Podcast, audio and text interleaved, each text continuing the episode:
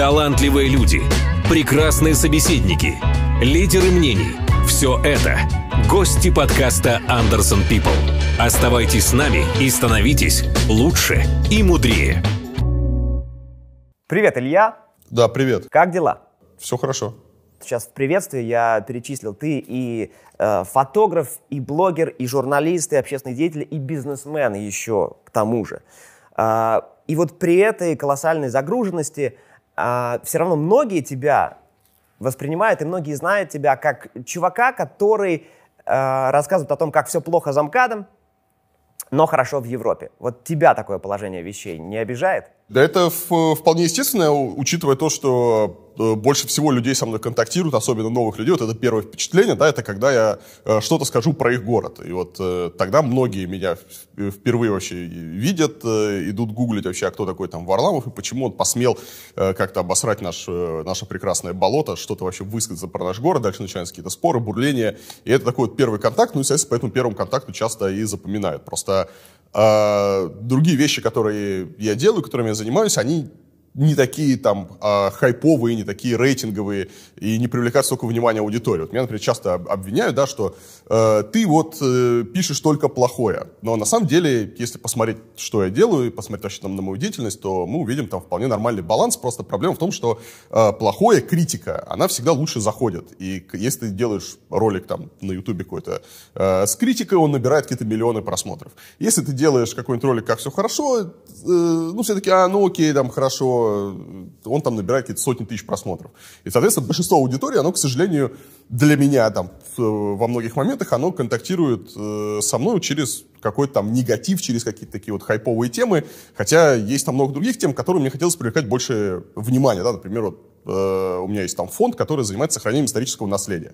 Вот. Но э, это практически никому не интересно. Мы там восстанавливаем десятки объектов по всей России. Э, там здания, вывески, какие-то двери, занимаемся там реставрацией, собираем там деньги. У нас по всей стране идут очень много таких интересных и важных работ, но это никому не интересно, потому что это что-то такое. Ну, чем-то хорошим занимаются ребята, молодцы, там плюсик поставили и дальше прошли. А как вообще появилась идея создания подобных фондов? Э, почему нельзя быть э, просто инфлюенсером в соцсетях? Так вот, приезжаешь куда-нибудь, э, рассказываешь о том, как там все плохо, и ждешь, пока кто-то что-то изменит. А, да, ты знаешь, что самое э, смешное, ответ на этот вопрос э, э, лежит э, э, в плоскости, наверное, такой главной, главной претензии, которую мне до сих пор предъявляют, да, это то, что э, когда ты вот куда ты не приедешь, зайдешь там потом в комментарии, там, а, ну, эти вот блогеры языком чешут, сами ничего не делают, э, вот, э, там, болтать, не мешки ворочать, ну, и все, что с этим связано, да, что вот э, вроде какие-то балаболы, что их вообще слушать, и любой там тебе мэр, губернатор, он первым делом говорит так, ну, а сперва добейся там, а что ты сделал сам? И э, когда я давным-давно еще начал получать такие претензии, я действительно задумался, ну, э, если есть возможность, вообще, ну, для чего я всем этим занимаюсь, и э, зачем я начал об этом писать? Ведь есть там много других тем. Можно было делать какой-нибудь там просто замечательный, развлекательный контентик для детей, получать гораздо больше просмотров, больше денег, э, больше там рекламы и вообще жить припеваючи. Без, нет никаких рисков там политических, нету там никто к тебе там не будет на тебя обижаться, никто не будет на тебя в суды подавать. То есть вообще просто можно делать какую-нибудь такую вот э, плюшево-ванильную какую деятельность, э, конкурсом, кто э, там Кока-Колы больше ментон закинет и Э, какой-то такой контентик. Вот. А я почему-то выбрал, э, наоборот, копаться в каких-то там болотах, пытаться что-то изменить, критиковать мэров, губернаторов и э, ну, делать такие э, ну, довольно важные не всегда безопасные вещи. И Э, я понял, что мне нам неинтересно просто делать контент ради контента, ради лайков, ради просмотров и ради там, зарабатывания денег. Я получаю удовольствие от того, когда в результате моей деятельности что-то происходит, как-то вокруг меняется мир. Когда ты пишешь, например, какой-нибудь там свалки, а потом эту свалку убирают, уже, ну, здорово, да, значит, ты не просто так это написал, ты действительно не просто так сотрясаешь воздух.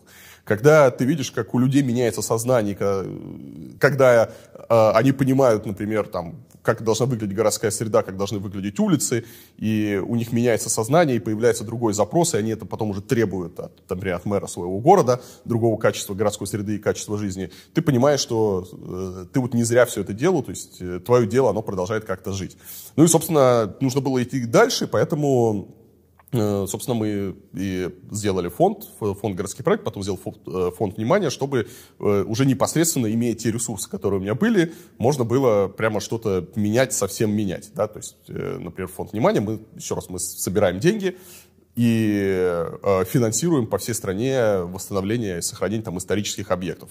И это очень здорово, когда ты не, не просто пишешь, что посмотрите, какая там старая ржавая вывеска, как вы там сволочи смогли такое допустить, вообще всю страну развалили, э, там Сталина на вас нет. Вот. А э, ты берешь эту вывеску и восстанавливаешь, и она загорается опять. И люди ходят, говорят тебе спасибо, и, и ты видишь эти все фотографии и понимаешь, очень, очень вот как здорово. Вот. А, так что вот, вот так вот получилось. Но тем не менее, при, вот эта вот претензия, что э, языком болтать каждый может, я ее получаю до сих пор, э, несмотря вообще ни на что. Случается ли, и если случается, то как часто, что ты ловишь себя, себя на мысли, я уже устал, я задолбался, я не могу больше этим заниматься? Иногда действительно ловлюсь на такой мысли, но потому что тебе начинает казаться, что ты уже э, все видел, что ты уже все посмотрел.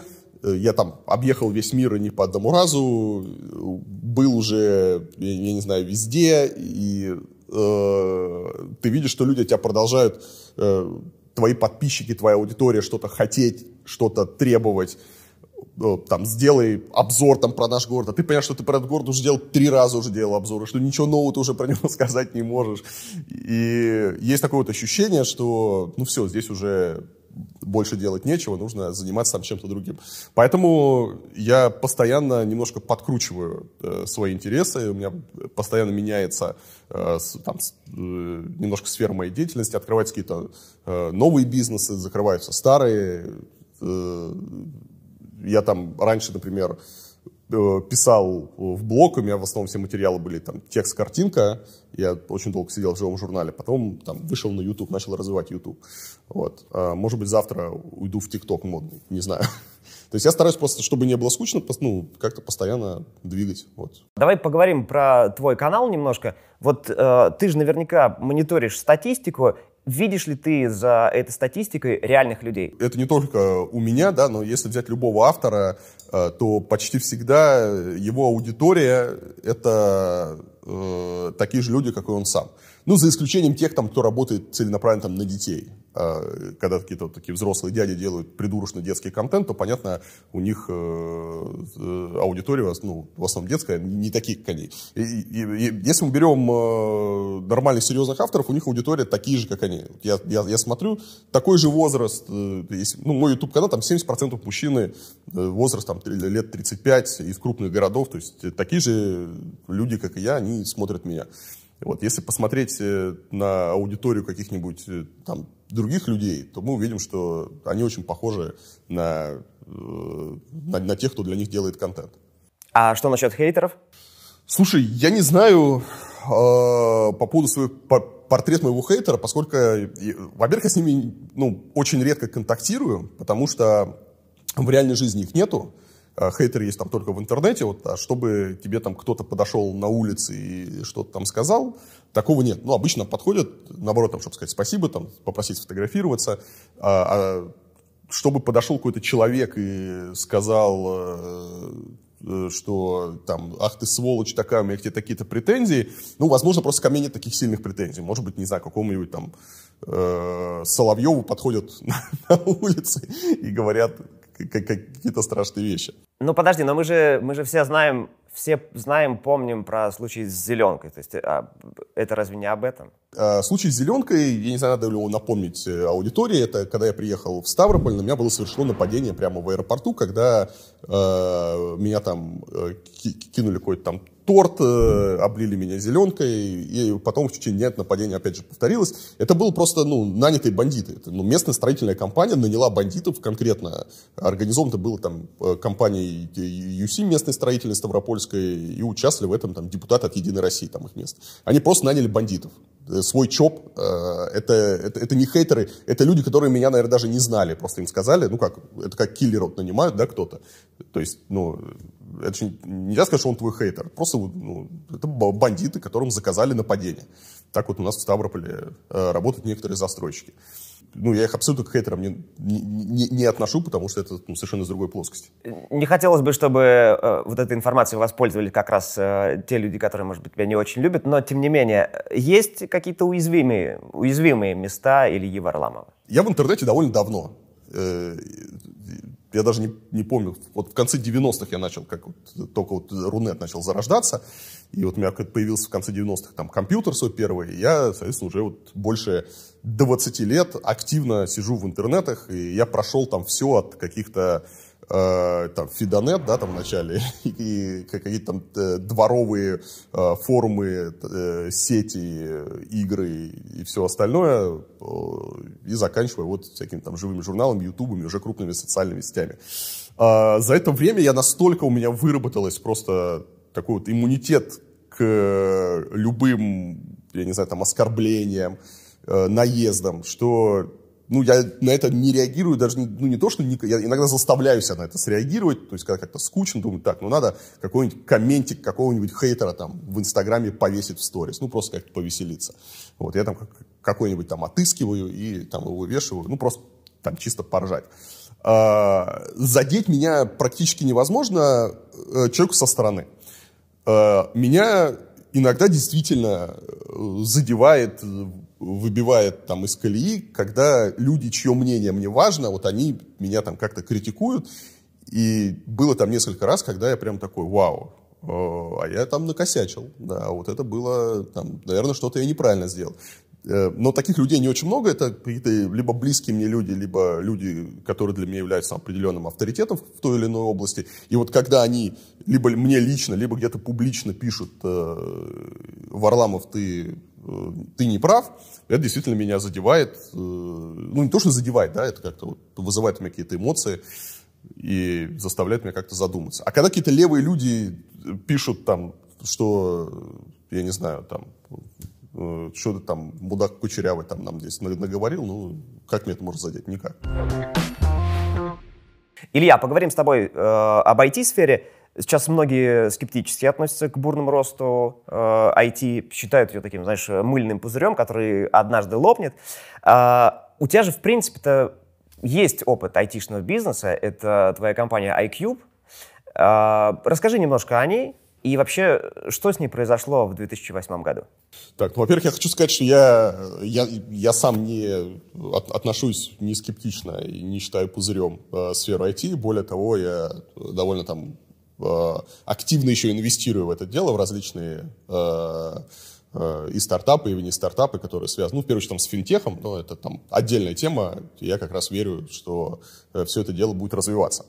Вот. Относительно моего опыта много-много-много лет назад мы сделали компанию iCube, она занималась компьютерной графикой, мы Э, рисовали картинки, делали какие-то презентации, анимационные ролики. И мы тогда стали первыми в России, э, кто именно делал это на коммерческой основе. То есть были какие-то ну, э, энтузиасты, кто делал это в частном порядке.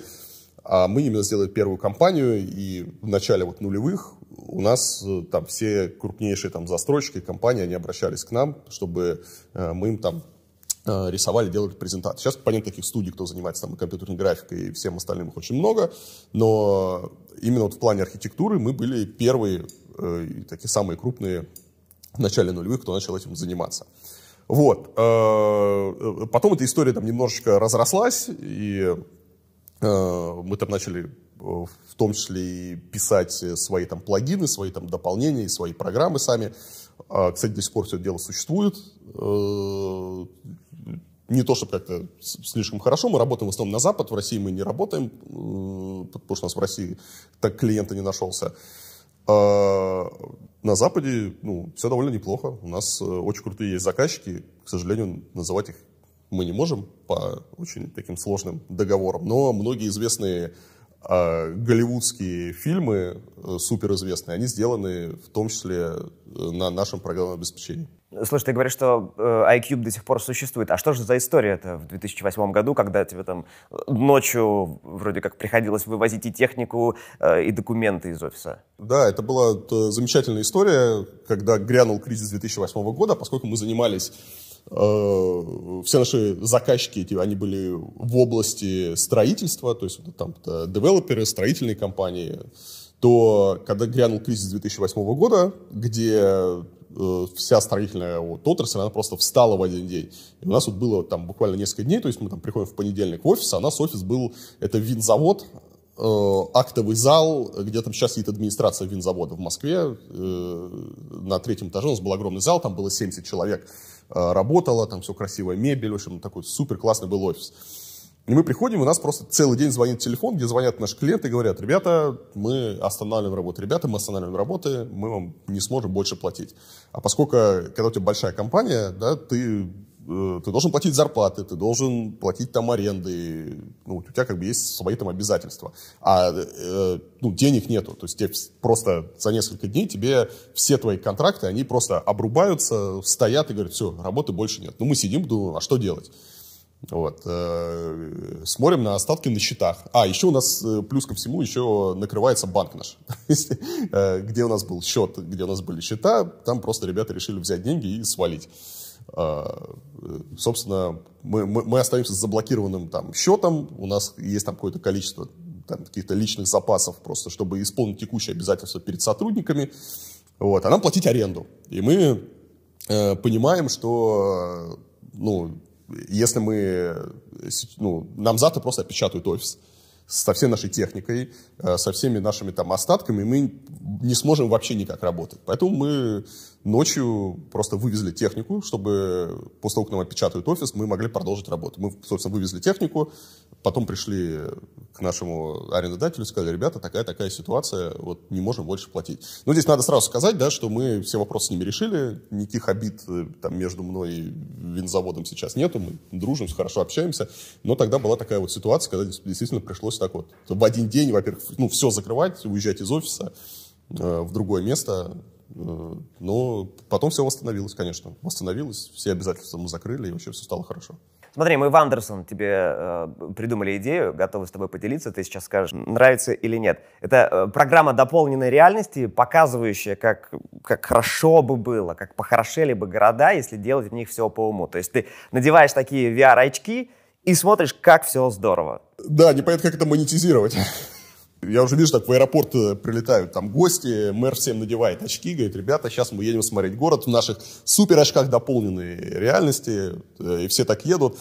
Э, идеально чистый город, идеально такие ровные дороги, постриженные кустики, газончики. Вот. А людей трясет на этих кочках, и они говорят, блин, у вас же вот вроде все ровно, почему трясет? А, вот, к сожалению, да, виртуальная реальность, она не заделает ямы на дорогах, не уберет мусор, не решит вопросы экологии. И в этом основная проблема, что у нас действительно э, в стране очень много делается для какой-то показухи. Э, у нас э, убирают в городе там, к приезду важных чиновников, у нас открывают там какое-нибудь общественное пространство, лишь бы как-нибудь открыть к нужной дате там перерезать ленточку, и вообще никто не думает о том, как оно дальше будет эксплуатироваться, что с ним будет дальше происходить. У нас вот этой вот показухи, по-моему, э, хватает и так. Я вот как раз эту показуху часто ругаю, и хочется, чтобы начали делать уже нормально для людей. Вот есть э, мнение, что айтишники такие зажравшиеся ребята, они много получают, еще больше они хотят. И смотри, у тебя в ЖЖ в 2015 году был пост, в котором ты вспоминал как раз э, времена iCube, и э, там была такая цитата. «Э, Дело было новое, среднестатистический сотрудник выглядел э, примерно так. Возраст 16-20 лет, никакого опыта работы, никакого образования. Все были самоучки, освоившие 3D Max дома. И меньше трех тысяч долларов ты не мог ему платить, потому что даже таких вот школьников почти не было на рынке. И все они ходили офигевшие, требовали себе золотые горы и капризничали, считая себя уникальными специалистами. Э, слушай, я правильно понимаю, что вот за все э, эти годы, учитывая, что э, когда iCube начинался и когда ты написал этот пост, ты вот так и не смог простить айтишников за что-то? Во-первых, я считаю, что это абсолютно нормально. Ну, то есть то, что ты сейчас прочитал, это было не в упрек. Ну да, э, приходили люди, а я, так я же сам такой же был. Я сам с этого начинал, я сам э, по книжке дома э, выучился, и когда я там пошел, у меня был очень непродолжительный опыт работы на дядю, я сам такой же, вот, э, ничего не знающий, без образования, дома прочитавший пару книжек и там чему-то научившись, э, приходил и говорил, так, слушайте, ребята, вы без меня никуда не денетесь, поэтому платите мне вот эти вот тысячи долларов, и я буду сидеть здесь с умным видом у вас э, какие-то картинки на компьютере в 3D Max рисовать. Это, не, это, это просто констатация э, того, как выглядел тогда рынок. Это не, абсолютно не упрек, у меня никакой нет обиды. И, ну, я считаю, что если человек э, обладает какими-то уникальными знаниями и может за это просить какие-то деньги, ну да, я могу там подумать, слушай, вот как интересно жизнь устроена. То, что 16-летний э, там пацан э, стоит как высококлассный специалист на рынке. Ну, да, а айтишник э, э, перед тем, как получать свои там, тысячи долларов, он должен обладать определенной квалификацией. Значит, что перед этим он провел какое-то количество бессонных ночей, э, практикуясь, изучая, пробуя, ошибаясь, и смог доказать, что он на рынке чего-то стоит. Ведь зарплату все-таки у нас рынок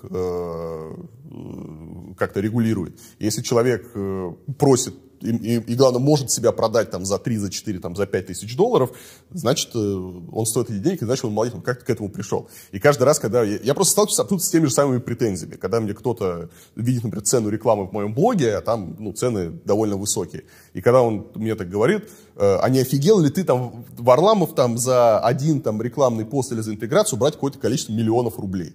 Ты вообще, это что такое? Да? Это, это, это где? Это вот, э, это не, не, знаю, просто немыслимо вообще, как ты, как ты смеешь. Вот. И я говорю, хорошо, ребята, если вам кажется, что это так просто, то почему вы тогда не берете, не берете за рекламу несколько миллионов рублей? Ну, если это так просто, замечательно, окей, сделайте. Если это просто сделать блог и э, там работать на многомиллионную аудиторию, ну, сделайте блог. Э, в чем? Вот секрет успеха, вот же он перед вами, повторите его, да, сделайте то же самое. Если вы считаете, что это так просто, это ничего не стоит.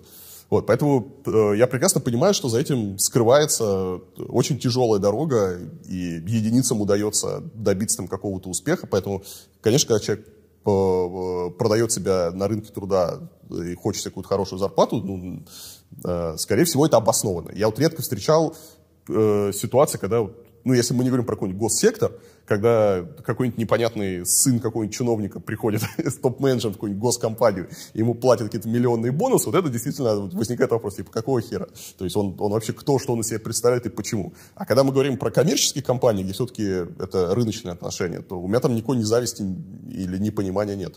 Смотри, ты сам, кстати, сейчас э, отчасти э, провел параллель между айтишниками и э, блогерами. Вот тебе не кажется, что как раз э, YouTube-блогеры Э, конца нулевых, это тоже своего рода такие айтишники, то есть тогда достаточно просто было стать успешным, потому что не было такой конкуренции. Вот э, кто-то в 2000-е купил биткоин, а другие, например, основали YouTube-канал. Это очень э, легко говорить, э, когда ты смотришь вот действительно задним, э, задним числом, вот как, как разбогатеть в прошлом. Да, э, я могу тебе сказать, слушай, прилетай там в 2010 покупай себе биткоин, э, там, на все деньги, что у тебя есть. А через 10 лет ты будешь э, супер богатым там, человеком. Все у тебя будет вообще хорошо и замечательно. Я, я, я тебе могу задать вопрос другой. Давай мы с тобой порассуждаем, а во что нужно вкладываться и что нужно делать, чтобы стать богатым через 10 лет. Вот а, где сегодня тот вагон того поезда, который идет в светлое будущее, куда нам с тобой надо сесть, чтобы гарантированно прийти к успеху. И ты поймешь, что такого вагона нету. А, что вот сегодня никто тебе не скажет, вот, что стопроцентно тебе даже через там, 2-3 года будет в тренде и принесет тебе какие-то дивиденды. И ты стоишь перед выбором, куда тебе инвестировать, потому что ты, ты инвестируешь даже не деньги, ты инвестируешь свою жизнь, свое время, ты должен чем-то начать заняться. Я сейчас тебе скажу, слушай, ты знаешь, мне кажется, да, что через там, 5 лет э, люди, кто сегодня э, лучше всех ковыряет в носу, они станут миллионерами. И мы сейчас с тобой будем сидеть целыми днями, там, художественная лепка из козявок что-нибудь делать. А через пять лет ты скажешь, слушай, ну и где? Вот, вот, и что? Чем мы занялись? Ковыряние в нас, это же прям... Да. Но рынок пока, мне кажется, рынок пока еще не очень занят, да, там есть, есть свободные места, можно, можно попробовать э, что-нибудь наковырять. Не, это очень легко смотреть назад и говорить, да, что вот ребята выучились там 3D Max, как, как я там в свое время, и оказались на свободном рынке, сделали компанию, начали заниматься компьютерной графикой, но Тогда, когда я начинал осваивать 3D Max, он был вообще никому не нужен. И большинство людей, когда смотрели на то, что я делаю, они крутили у виска и говорили, слушай, чувак, ты просто тратишь время впустую, зачем тебе это? Нужно, не знаю, стать там каким-нибудь бухгалтером, дипломатом или еще кем-то. А я сидел, читал книжки, рисовал какие-то картинки. И даже в институте, когда я поступил, э, я закончил Московский архитектурный институт, и на втором курсе, когда э, все там чертили по линейке, я пытался что-то делать на компьютере, какие-то чертежи в каких-то вот этих компьютерных программах, и мне даже мои преподаватели на меня смотрели, говорят, никогда этого не будет, никакие компьютеры, вот всю жизнь вот мы по линейке там э, чертили, делали отмывки, вот это все, все построения вручную, и всегда это так будет, потому что это всегда так было. Вот. А где теперь эти люди, где те, кто их не слушал? Ты прекрасно и много путешествуешь. И вот как раз э, об одном из этих путешествий давай поговорим. Ты же побывал на просто, просто святой земле для всех айтишников в Кремниевой долине. Ты мог бы назвать три вещи, которые тебя там э, приятно поразили, и три неприятных. Мне очень, э, если мы берем Кремниевую долину, да, мне очень нравится э, вот этот вот прямо дух возможностей, который там есть. То есть, э, знаешь, как, вот как ты идешь по сухому лесу, и ты понимаешь, что там малейшая искра, там просто чиркнешь спичкой, у тебя просто весь этот лес вспыхнет, так же и там ты понимаешь, что вот такая же благодатная почва для каких-то идей, что там деньги, инвесторы, какие-то разные команды, которые вот постоянно ищут друг друга. То есть там настолько все вот это вот наэлектрилизовано э, вот этим вот успехом, что там действительно кажется, вот идея на эту благодатную почву упадет, и она а, выстрелит. И с другой стороны, ты видишь огромное количество, наоборот, неуспешных и провальных кейсов, когда люди переезжали туда, когда они продавали, там, не знаю, квартиры, брали последние деньги, потому что сколько там, жизнь там очень дорогая, это прямо супер дорогая, и там просто, чтобы там работать или что-то делать, нужно очень-очень много денег. И они просто разорялись и, и уезжали ни с чем из этой вот э, э, долины с разбитыми надеждами. И вот это вот этот контраст, когда приезжают молодые люди, э, попытки вот что-то сделать, и, а другие в этот момент идут на выход просто грустные, побитые, он, конечно, такой сильный. Ну хорошо, атмосфера. Что еще тебя поразило? Я много раз там был, у меня там много знакомых, друзей. Я, я как-то... Мне там кажется, все, все уже такое обычное, банальное. А, ну, наверное, в свое время меня поразили, как устроены вот офисы там, крупных IT-компаний, как вообще устроена работа какие там условия работы, потому что там для России это выглядело там тогда фантастически. Сегодня э, там какие-то крупные ребята у нас вроде там какой-нибудь там Яндекс или Mail.ru, они пытаются делать что-то подобное, ну, конечно, пока это так э, еще далеко, но когда ты видишь просто буквально там целые города построены там, для своих сотрудников, когда ты видишь просто какой-то э, наступивший коммунизм, и я помню, очень поразил такой вениковый аппарат, где ты можешь просто подойти и взять, не знаю, зарядку для MacBook или для iPhone, если тебе нужна, бесплатно. Просто выбираешь, тебе выпадает зарядка, которая там стоит 70 там, долларов, 50 долларов. И ты такой, вау, бесплатно, зарядку там. ну, то есть что-то необычное. Говорит, ну да, тебе же нужна зарядка. Бесплатно? Нет, все бесплатно, абсолютно. если, ну, и, и, и, э, не во всех компаниях, там, например, то есть Apple, она, наоборот, там жлобится. У Apple, по-моему, даже бесплатной еды нету, то есть ты там должен покупать этот банан за доллар. Вот. А когда мы говорим про какой-нибудь там Facebook, где э, ты выходишь на обед, а у тебя там десяток просто ресторанов, э, естественно, бесплатных, где ты выбираешь, где тебе сегодня поесть и где ты сегодня выпить, и помню, я поразил, когда я зашел к ребятам с Инстаграма на их этаж, а там просто такой бар стоит, и тебе говорят, окей, это у нас бар, да, ты можешь, вот, хочешь прибухнуть, тут, хочешь полежать, вот там массаж есть, вот там бассейн. Я говорю, а когда вы работаете? ну, то есть, нет. Э, конечно, как устроены офисы крупных IT-компаний, э, э, это, ну, это удивительно, какие там ну, условия труда, и ты понимаешь, опять же, что им приходится конкурировать за сотрудников не только Э, зарплатой, потому что зарплатой уже там никого не удивишь, но и именно вот э, подходу к рабочему месту, э, дизайну своих офисов, условий, которые они там предоставляют. И это, ну, интересно, необычно. Что еще меня удивило? Ну, погода хорошая там. Знаешь, когда с, из долины приезжаешь в Сан-Франциско, а там э, в Сан-Франциско всегда просто э, жопа, там ветер, э, тучи какой-то, ну такое все, прям такая погода агрессивная. Отъезжаешь там вот э, уже в долину 50 километров южнее, куда-нибудь там в сторону Палальты, там уже всегда солнышко, всегда все спокойно, тоже здорово. Вот, природа красивая. Ну а вот насчет шикарных офисов, о которых ты тоже упомянул, Насколько это важно уже сейчас, э, в век удаленки? Э, все понимают, что коронавирус, он очень сильно изменил условия игры. И, в общем-то, есть ли такая потребность в этих шикарных офисах? Э, играют ли они такую большую роль, как раньше? Мне сложно говорить, поскольку я, во-первых, в таком офисе никогда не работал, я только был э, в гостях, и э, я, я не знаю, как это в крупных компаниях изменилось Э, в связи с удаленкой, но я могу смотреть, например, на своих там э, знакомых, которые в этих компаниях работают, и они действительно уже там больше года сидят на удаленке. Там, не знаю, какие-то ребята из Apple, они просто не ходят никто, при этом это касается вообще всех глобальных офисов. Не знаю, никто не ходит там в московский офис, никто не ходит э, в Купертино, и э, ну, может быть, за исключением каких-то редких там сотрудников. То есть все сидят по домам и как-то справляются. А насколько это продуктивно с точки зрения работы, я не знаю, мне кажется, непродуктивно, потому что как раз вот весь кайф э, таких вот крупных компаний, то, что люди там да, общаются, они обмениваются идеями, они... Э, там же главное даже... Э, почему они делают такие офисы? Э, там же главное даже не, не там, круто оборудовать твое рабочее место, а создать атмосферу, в которой будут рождаться новые идеи. И и Google, и Facebook, и, э, и Apple, и все остальные, они мотивируют своих сотрудников, чтобы они даже не работали. Вы должны просто здесь находиться, и вы должны генерировать, генерировать какие-то новые идеи. Вы должны придумать какие-то свои новые там, стартапы уже внутри нас, и мы их вам будем потом помогать, в них будем инвестировать, и будем их развивать, и, и так далее. А, поэтому очень важно создать вот ту атмосферу, в которой у тебя будут рождаться идеи. А создать ее там дома по удаленке в Zoom, на мой взгляд, сложновато. Ну смотри, а атмосфера это единственное, чем можно удерживать сотрудников? Или что-то еще? Я смотрю на молодых ребят, на молодое поколение у них э, немножко другой подход даже от того подхода, который был, когда мне там было 20 лет. Потому что когда мне было 20 лет, это было, опять же, начало нулевых, и это был такой вот период, закончились 90-е, и все как начали... Ну, были какие-то другие ценности, да, то есть была важна какая-то крутая машина, были важны какие-то там брендовые шмотки, еще что-то.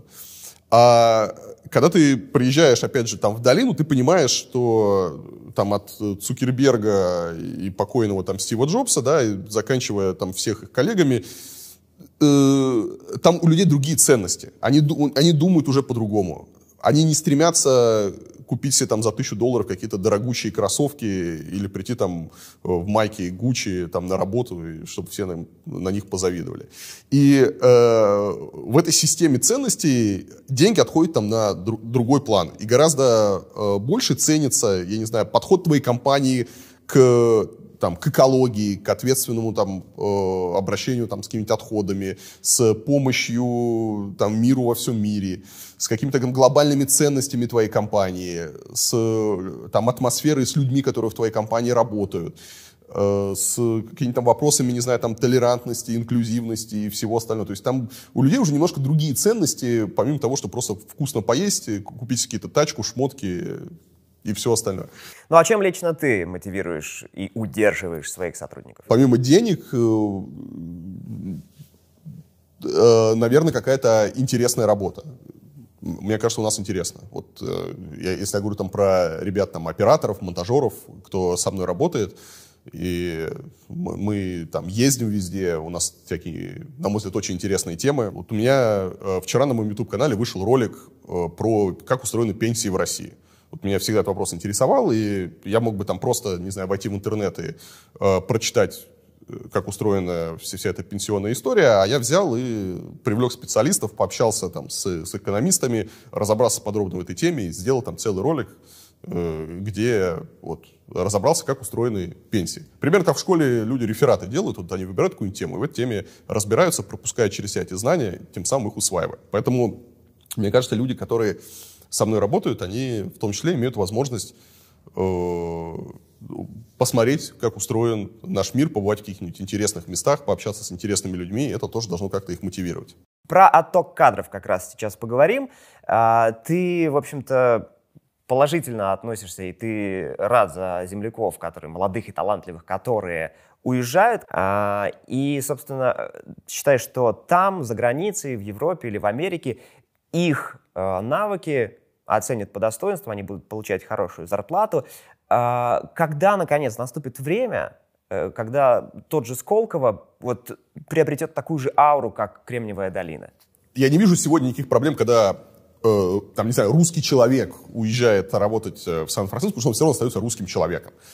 Э, сегодня границ, как таковых, э, границ государственных, они есть там на карте, они есть, когда мы говорим там про налоговое какое-то резидентство, и уехавший человек э, работает, не знаю, там в долину, единственная разница это то, что этот человек просто налоги платит не в России, а налоги платит в Америке. Ну, хорошо это или плохо, я не знаю, мне кажется, там его приобретенный опыт там важнее, чем те налоги, которые он там заплатит в, друг, в другой юрисдикции.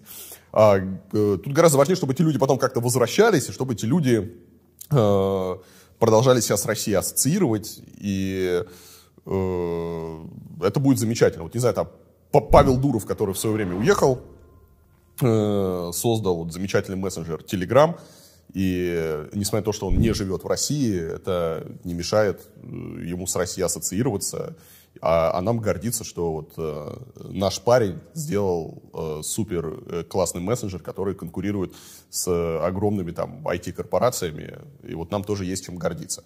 Да, э, конечно, грустно, что он все это делает там не из Петербурга, а, я не знаю, там из Дубая или там, из Парижа, как последний раз там кто-то говорил.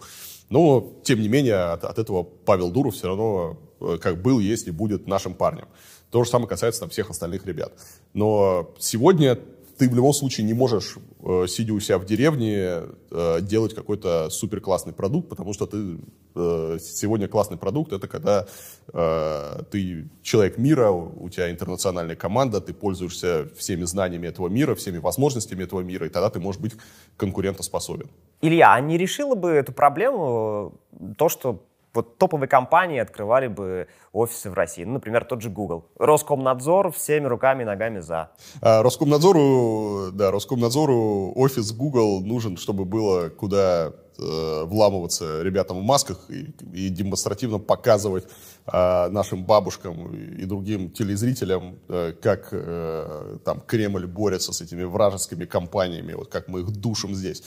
Вот, а то как-то обидно. Э, суды выносят какие-то решения, что-то их заставляют, а э, Google так демонстративно не, не реагирует на это, поэтому, конечно, им очень хочется, чтобы была возможность их как-то укусить. И здесь я даже предлагал э, просто Кремниевой долине открыть такую бутафорские, может даже в Сколково, такую бутафорскую Кремниевую долину, где сделать такие бутафорские офисы э, всех крупных IT-компаний. Э, э, знаешь, есть такие сервисы, где ты можешь прийти и выплеснуть свою агрессию, там, разгромить какое-то помещение.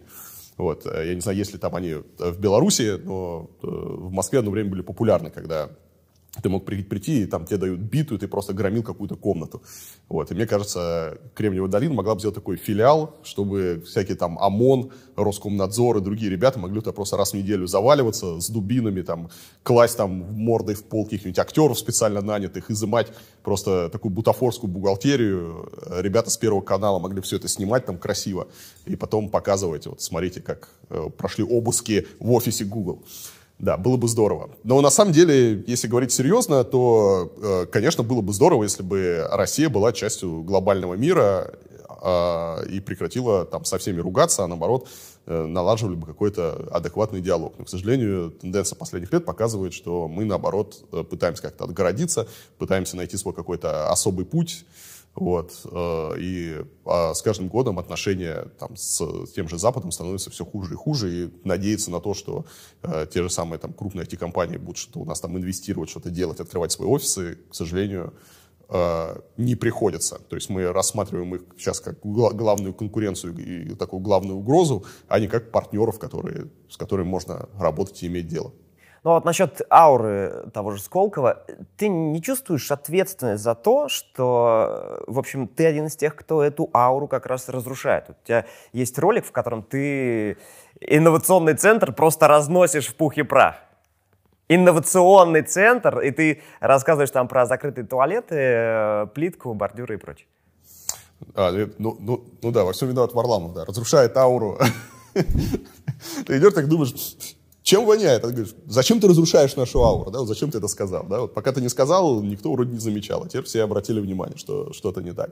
Э, да нет, конечно, ну, во-первых, я про Сколково рассказывал с точки зрения градостроительства и урбанистики, а не с точки зрения, как там, кто работает, потому что, опять же, э, вроде бы там есть какие-то неплохие стартапы, не глупые ребята там работают, кто-то там что-то делает, конечно, там не тот масштаб, но это проблема государства и проблема подхода Э, как они это делали, сколько там было всяких там коррупционных скандалов с этим связано, сколько там было обещаний, там, надежд, э, которые не оправдались. То есть не я же раздавал эти обещания, не я же тратил туда огромное количество бабла, которое неэффективно расходовалось.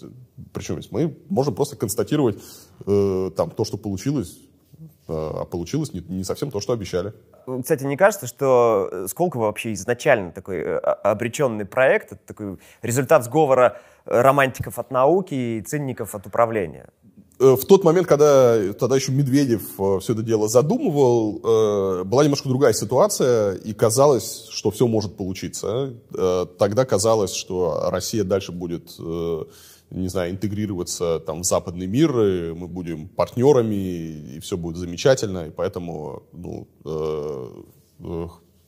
так, такой, такой проект, он как-то там заживет. Там же все проблемы начались э, после смены там курса, когда э, и э, война с Украиной случилась, и э, другие там конфликты, и санкции, потом ну, приоритеты государства изменились, и Э, вместо там, партнерства э, начали отгораживаться, строить заборы, начали э, воевать, конфликтовать, и там уже, конечно, стало не до Сколково. Понятно, что сейчас ты смотришь на это Сколково, там, что там получилось, кто там что делает, и это какая-то ну, в текущих проблемах и в текущей ситуации какая-то такая несущественная мелочь, э, ерунда, что ну, даже несерьезно там это как сейчас обсуждать. Ну вот сегодня пациент Сколково, он скорее мертв или скорее жив? И, и, можно ли вообще его спасти еще? Если сегодня Сколково позволяет, э, опять же, э, своим резидентам как-то развиваться, помогает им в работе, э, позволяет там, им находить друг друга, генерировать какие-то идеи и ну, что-то делать, да, то почему бы и нет? Мне кажется, ну, чем больше возможностей, тем лучше. Если Сколково хоть какие-то возможности сегодня предоставляет, то уже неплохо, замечательно. Смотри, ну ты говоришь, что ты э, в первую очередь туда поехал и э, расследовать, и разбирать градостроительство, то есть как раз-таки вот э, урбанистику. И да, ты, ты много внимания там уделяешь э, дерьмо в раздевалке, тротуарной плитке, бордюрам и прочему, и прочему. Э, но ведь инновационный центр — это же в первую очередь не про это, а разработчики должны разрабатывать соответственно. То есть э, насколько вообще важно вот то, о чем ты говорил, в развитии Сколково? Ну, слушай, а разработчики должны разрабатывать. Ну, давай сейчас тогда, как э, там в 30-е годы, сделаем рабочие бараки с, с деревянными нарами, э, посадим туда разработчиков, э, и пусть они сидят, разрабатывают. Да, там, ну, Королев тоже э, работал вот в камере, и, не, ну, э, ничего страшного, да.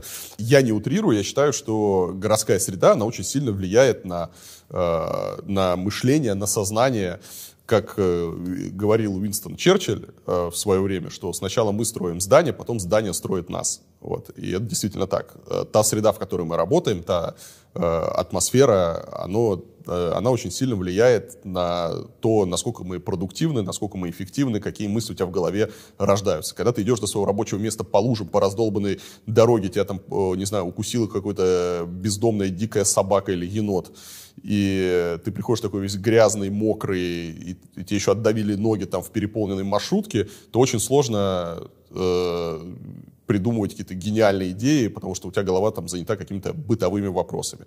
Вот. А если мы говорим про некий центр, э, научный э, центр, где э, талантливые ребята будут создавать будущее, будут что-то придумывать, где там должны у них вот э, так вот искрить, как в той же Кремниевой долине, то, на мой взгляд, э, про быт, про городскую среду и про все остальное, она нужна просто идеально, чтобы э, все это доставляло исключительно удовольствие и никак не мешало вот какому-то созидательному процессу. Ну, а, а разве вот эта история не про ответственность каждого лично? Все-таки э, закрытые эти туалеты, плитка и прочее, прочее. Э, неужели только администрация там Сколково в этом виновата? Слушай, ну а кто в этом виноват? Э, это очень удобная такая практика э, убедить человека, что он сам во всем виноват. Вот начни с себя, да. Э, ну хорошо, замечательно. Вот я начал с себя, я плачу налоги, я хожу на выборы, я занимаю какую-то активную там гражданскую позицию, и у меня все хорошо.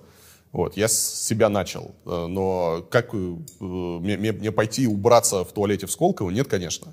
И э, более того, если я там начну убираться, это будет очень вредно, потому что э, люди, кто ответственен за это и кто за это получает деньги, они тогда совсем расслабятся, и они, у них вообще-то все станет замечательно. Вопрос не в том, должен ли ты пойти и убраться за всеми. Вопрос в том, э, что, в общем-то, от тебя зависит, э, как много мусора там будет. То есть, если ты не будешь там грязнить и мусорить тогда, соответственно, его будет чуть-чуть, но меньше. А если каждый так, если у тебя нету туалета, то э, люди не перестанут ходить ходить в туалет. Вот если мы с тобой пойдем гулять по Сколково, э, не знаю, выпьем там пиво и захотим с тобой э, справить нужду, да, то мы это сделаем в раздевалке или знаю, под кустом. Какой бы ты ни был интеллигентный и порядочный человек, если, если, если не поставить туалет, у нас как думают, что если не поставить лавочку, не будет бомжей там, да, и, значит, люди перестанут э, бухать и бродяжничать, да, они сразу все найдут себе дома и займутся ЗОЖ. А если не сделать туалет, люди не будут ходить в туалет. Это же очень правильно, да? А если убрать урны, люди не будут мусорить. Ну, про, ну это же логично, и, и не надо будет мусор убирать. Вот. Это, конечно, так не работает. Э, если нет туалета, люди как раз и ходят в раздевалку. Некоторые IT-компании сейчас э, активно разрабатывают системы анонимизации, другие, например, торгуют э, программами распознавания лиц. Э, камеры с такими функциями в 2019 году во многих городах появились, и, например, они помогали э, отслеживать протестующих. Зачем IT-компаниям заниматься этим, если э, очевидно, что это колоссальные репутационные риски? Любую технологию, там почти любую, можно использовать как во благо, так и во вред. От того, что государство использует какие-то технологии э, для репрессий, это не значит, что этими технологиями не надо заниматься, потому что ну, ими сегодня все равно занимаются все, да, то есть этот поезд уже ушел. Возможно, когда речь идет про какие-то э, уникальные технологии, которые прямо стопроцентно направлены э, для нарушения там, прав, для преследования людей э, со стороны того же самого государства, здесь, наверное, должен стоять какой-то морально-этический вопрос для этих компаний, и они, ну, по, по, по моему мнению, Должны там отказываться от такого сотрудничества. Как там недавно был вот этот скандал с израильскими ребятами, да, которые сделали э, приложение, с помощью которого взламывали телефоны э, неугодных там журналистов, политиков там по всему миру. И как раз это то, что государство использовало для репрессий.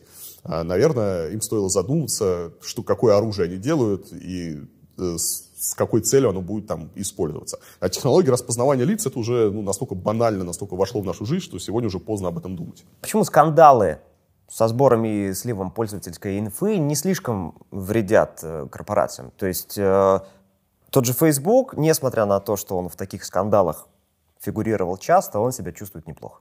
Слушай, ты знаешь, мне кажется, просто все уже э, примелькалось. Это как, э, я не знаю, с антикоррупционными расследованиями, да, когда там э, вышло какое-то первое, все такие, вау, ничего себе, у чувака там квартира в Майами, как это можно, там просто все обсуждали, тема номер один, просто какой-то шок, ужас там. А, а когда потом там второе, третье, четвертое, пятое, десятое, там тридцатое, и сегодня, когда кто-то говорит, что у очередного чиновника там где-то есть какой-то дом, ну все уже так зеваючи, да, ну да, возмутительно, ну да, нехорошо, ну э, окей, там, что дальше? На следующий день это просто забывается, и сегодня мы даже не вспомним уже имена и фамилии э, тех людей, у кого там, э, тех чиновников, у которых нашли какие-то квартиры незадекларируемые и какое-то там роскошное имущество количество. То же самое и со сливами.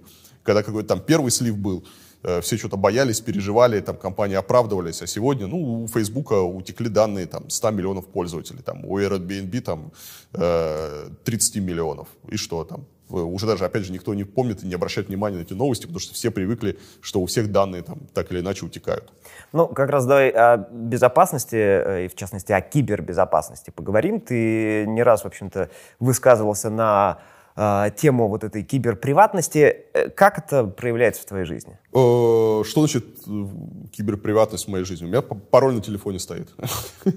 Все, только пароль на телефоне, там, не знаю, не заклеиваешь ли ты камеры э, изолентой?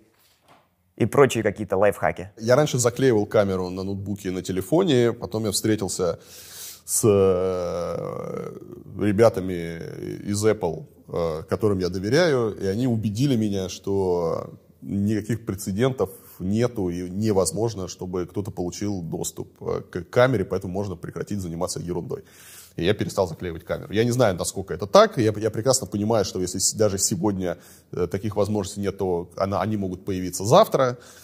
Но на сегодняшний момент я много лет заклеивал камеру на, на ноутбуке, на сегодняшний момент я ее перестал ее заклеивать, вот, потому что это... Но, с другой стороны, э, живя в сегодняшнем мире и примерно понимая, как этот мир вообще устроен, и что э, любой цифровой след, который мы оставляем рано или поздно, он будет э, публичным, э, я просто стараюсь жить так, чтобы и каждый раз, делая что-то, я задаю себе вопрос, да, а если это станет публичным, да, это для тебя окей или не окей? Если не окей, я просто стараюсь это не делать вне зависимости там, ни от какой приватности. Просто не надо делать э, какой-то ерунды, за которую тебе теоретически может быть стыдно, и тогда можно особо не переживать э, за заклеенные камеры, микрофоны, взломы почты, телеграммы и всего остального. Если кто-то взломает мой телеграм, там Э, абсолютно ничего страшного для меня нету, что можно было там как-то обнародовать. Ну, может, мои красивые фотографии из, из ванной. Ну, они красивые только для меня, я не думаю, что кому-то это понравится. Кстати, а где ты хранишь свои интимные фотки, на каком сервисе?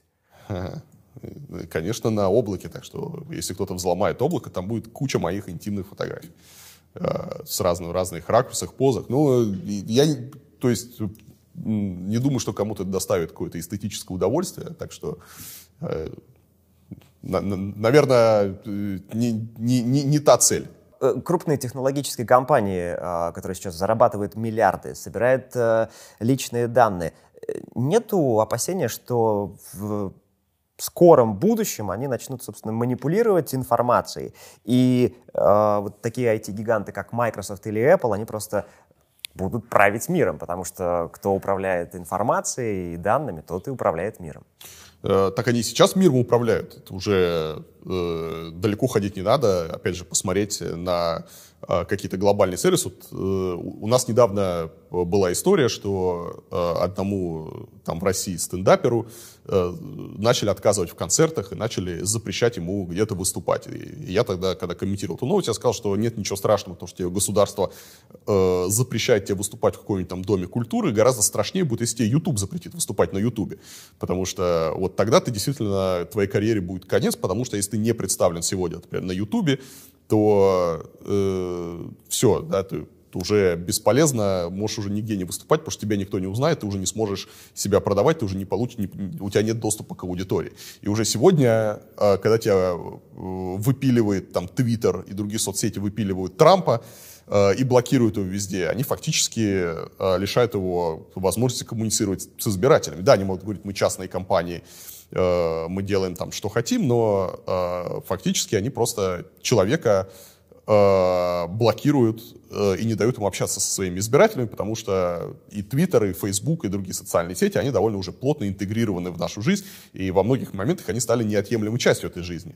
Сегодня, э, если у тебя нет там Фейсбука, если тебя Фейсбук тот же самый там заблокировал, ты просто, например, не, можешь э, работать во многих сферах, например, где идет там э, деловая переписка и коммуникация идет через типа, потому что с тобой никто не сможет разговаривать э, и скажет, чувак, да, ты как-то исключен из общества.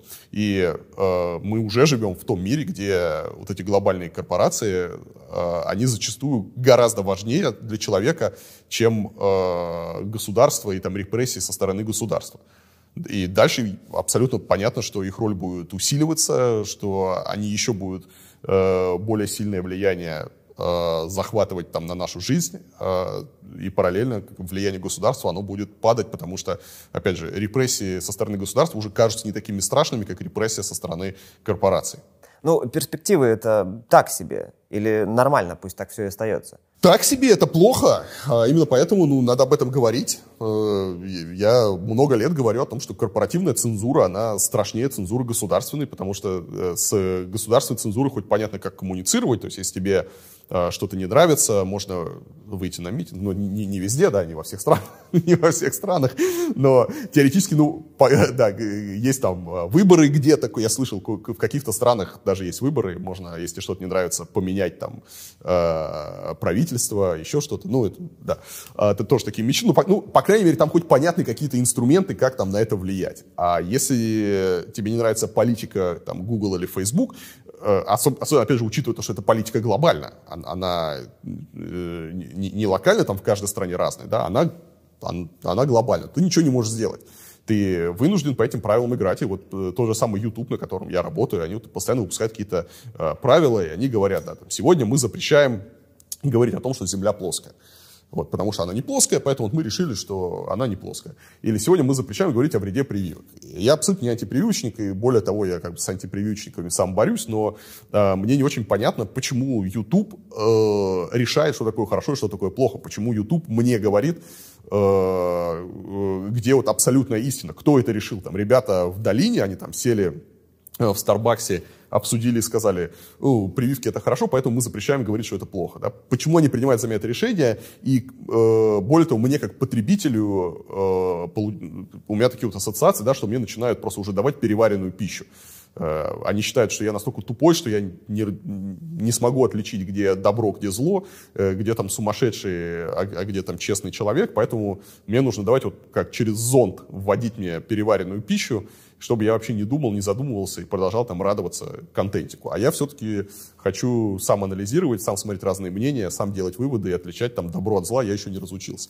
И, конечно, ну, в будущем ситуация будет усугубляться, да, плохо. Несмотря на то, что IT-сфера уже долгое время находится в топе по уровню зарплат, по условиям труда, а, недавний соцопрос среди российской молодежи показал, что Многие из них хотят построить свою карьеру в госструктурах, то есть э, в МВД, в таможне, там, чиновники и прочее. Э, откуда такой парадокс? Почему так? Конкретно про Россию, я там понимаю, почему люди хотят работать в каком-нибудь «Газпроме», да, потому что, э, во-первых, они видят там определенную стабильность, что такие вот крупные компании, как тот же самый там «Газпром», они никуда не денутся, э, там всегда будет, э, будет зарплата и какая-то возможность что-то делать, они воспринимают это как некая там безопасность для себя, потому что, опять же, там э, госкомпания, государство как никогда там сильное, э, и они, может быть, чувствуют себя вот как-то ближе к этой э, какой-то силе, ну и плюс, э, э, возможно, они там для себя видят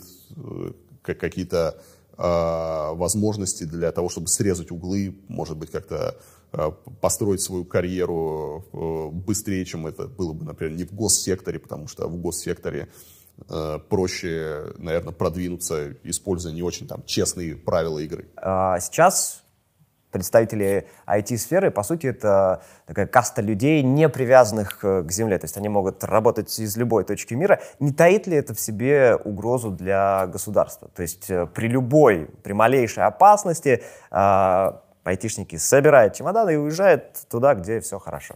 Мне кажется, это просто новая реальность. Это не вопрос угрозы, не угрозы, э, потому что действительно человек э, все меньше привязан к земле, все больше у него свободы, и это, наоборот, хорошо, потому что как, э, например, люди легко уезжают, так они могут легко и приезжать. И здесь э, мы просто видим новые вызовы для государств будущего, что нужно Э, создавать условия, чтобы люди к тебе ехали, создавать комфортные рабочие места, я не знаю, думать про экологию, э, делать удобные, комфортные города, чтобы в этих городах хотелось там работать, чтобы к тебе приезжали, и, собственно, у тебя все было хорошо, потому что такие государства будущего, это такие, как будут, наверное, как некие коворкинги со своими правилами, и ты сможешь выбирать просто, где тебе работать сегодня, где тебе работать завтра. Как, собственно, сегодня, например, делают многие ребята, работающие в крупных корпорациях, вот у меня есть там знакомый, он в Google работает.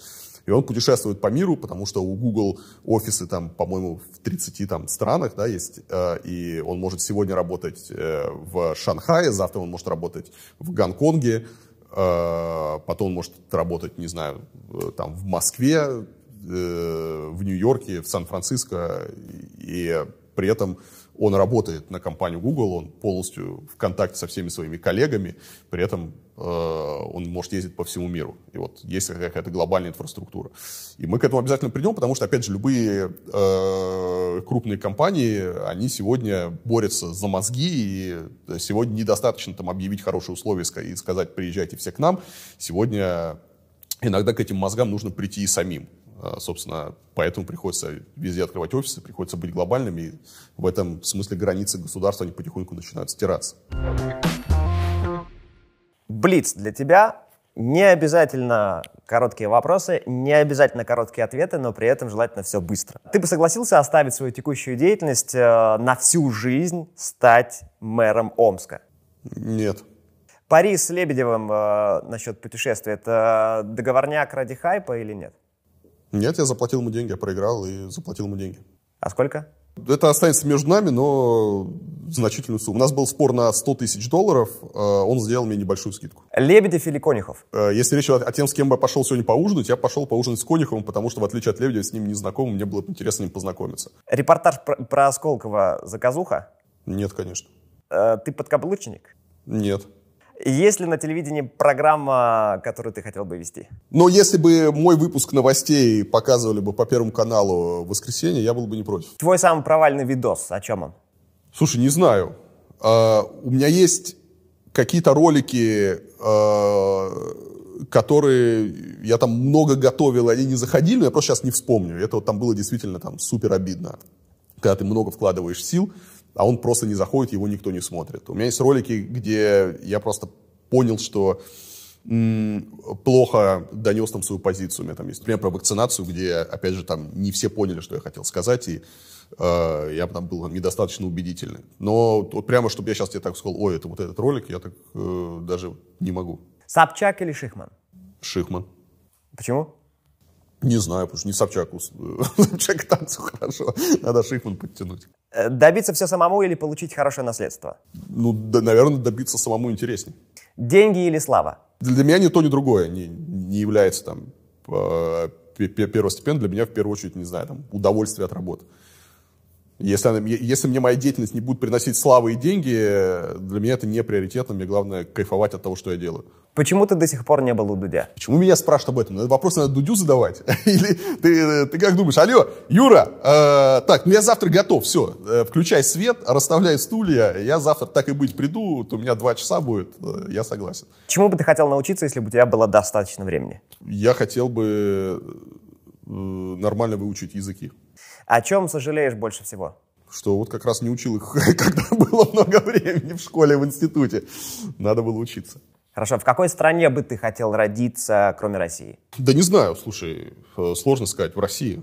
Мне вполне устраивает. Какая страна стала самым большим разочарованием, кроме России? Э, мне, в принципе, не нравятся страны Восточной Европы.